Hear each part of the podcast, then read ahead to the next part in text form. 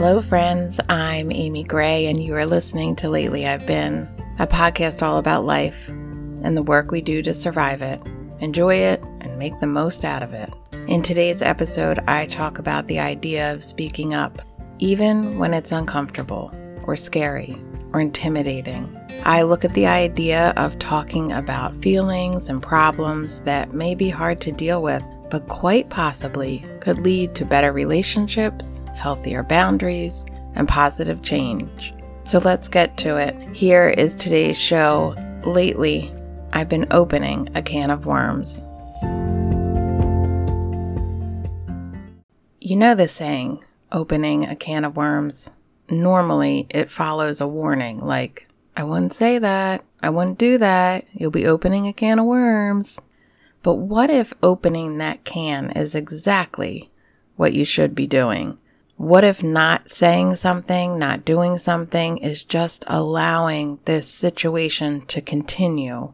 What if opening the can of worms leads to better relationships, healthy boundaries, positive change? This is where I am at right now in my journey. This is what I'm talking about in therapy. This is what I'm working on. Learning to open up the can of worms. Opening it up, looking inside, digging through the dirt, pulling out the worms. You get the point. Doing the work of speaking up or taking action. To stop pretending like everything is perfectly okay. Like things people say or do don't hurt my feelings. Allowing people to treat me poorly.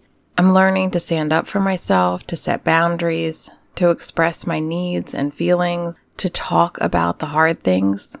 The uneasy topics. So many of us are people pleasers and peacekeepers. We take it all on. We take the hits and keep the peace by not saying anything back.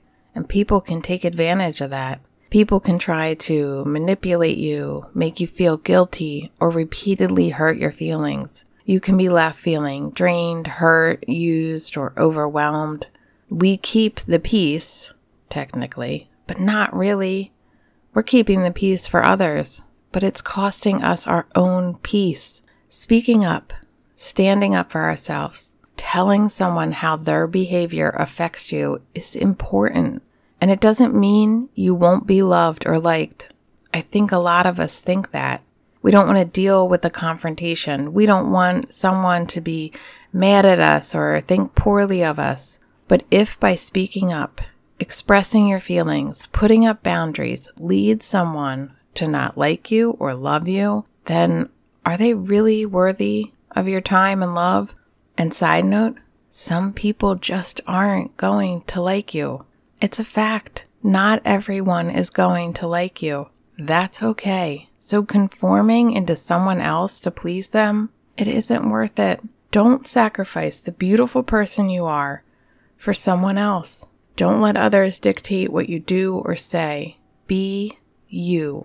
And if you need to say something back, if you need to speak up, if you need to make a point or set a boundary, if you need to open the can of worms, do it. Because I'm finding that the outcome isn't as bad as I imagined. My relationships have not crumbled. I have not crumbled. I thought that if I spoke up or set a boundary or stood up for myself, that this big fight would break out.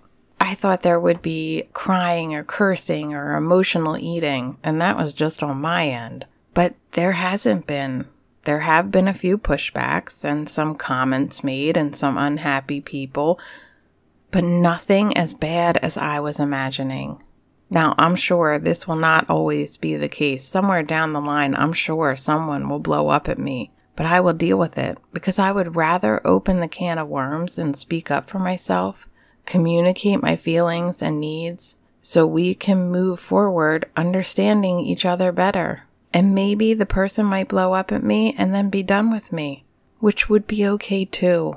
It might hurt, it might feel awkward or painful at first, but it would be okay. Now, maybe for some of you, opening up the can of worms looks a lot deeper than just speaking up for yourself. Maybe opening the can of worms looks like talking about the past, your family history, your childhood.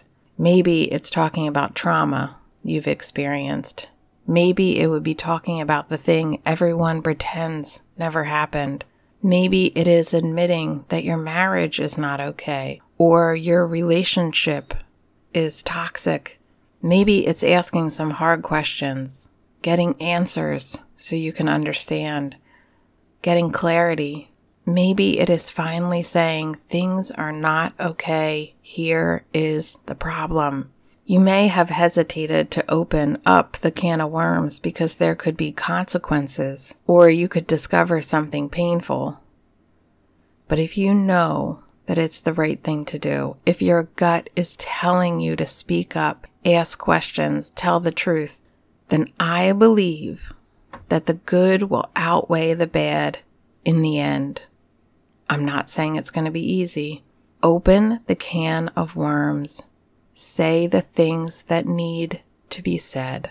You know, this is what happens when you go to therapy. For me, I go in with an idea of what I'm going to share or what is bothering me, and slowly we open the can of worms and reveal the problem.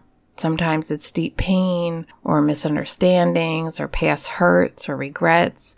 We dive into the mess, and it's exhausting and painful. It is not easy. It is not fun. It can lead to discovering more problems. But as we connect the dots, reveal the truth, I gain awareness on how I feel and how I want to move forward. It brings understanding and healing.